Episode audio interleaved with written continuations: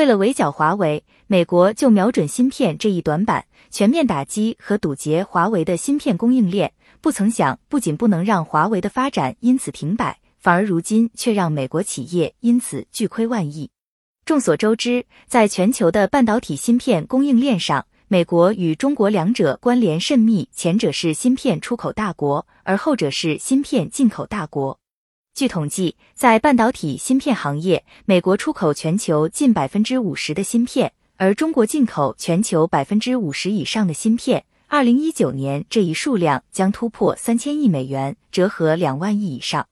不得不指出的是，在中国进口的芯片份额中，其中很大一部分来自华为。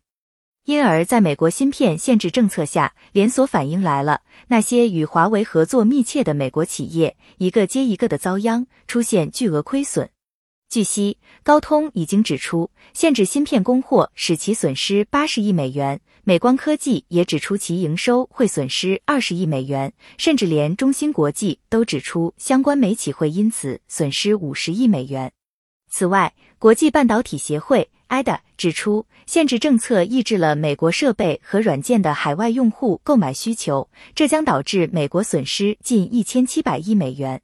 再加上美国原本计划向美国半导体产业提供二百二十八亿美元的支持，但因为如今要弥补本土该产业巨额亏损这一窟窿，则需要五百亿美元的资金支持。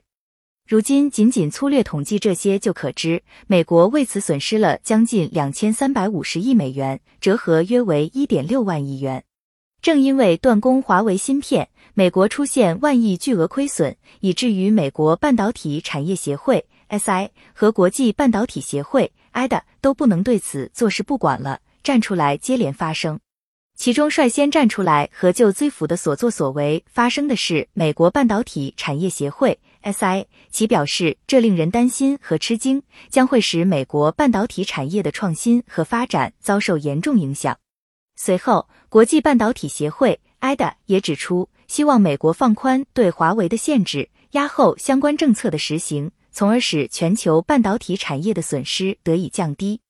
事实上，稍微了解中国与美国的芯片供需关系的人都知道，美国对华为的所作所为，无异于自讨苦吃。否则，最近美国的芯片股也不会损失惨重。可见断供带来的结果都不是大家希望的。尽管华为的芯片供应现已陷入死局，美国的目的得逞了，但同时美国企业在市场和股价上也遭受了损失。或许正是因为这一点，世界上的许多企业纷纷向美国提交申请，希望继续与华为合作，比如像三星、联发科、高通等公司。特别要指出的是。近日，AMD、ASML、台积电等也接连就华为表态。其中，AMD 就华为明确表态，将保持持续供货，因为它已经获得了对华为的供货许可。而 ASML 也已明确表态，ASML 作为全球半导体产业的合作伙伴，未来 ASML 将加速布局中国市场。也就是说，ASML 将向中国市场投入更多，而 ASML 的投入的应该就是光刻机以及其技术和服务。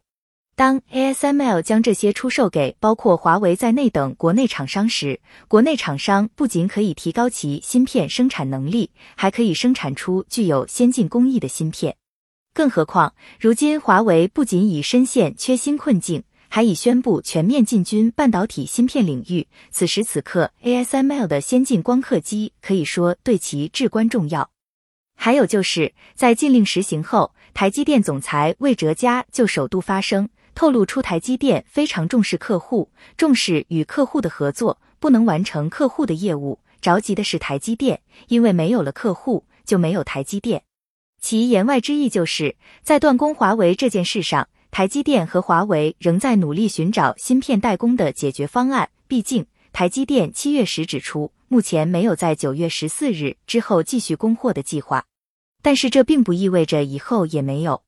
可以说，越多芯片企业就华为发声表态，越多芯片企业为了华为订单提交供货许可申请，就意味着断供华为芯片引发的连锁反应越大。越多的芯片企业因为失去华为而蒙受损失，自然累计损失的数额也越大。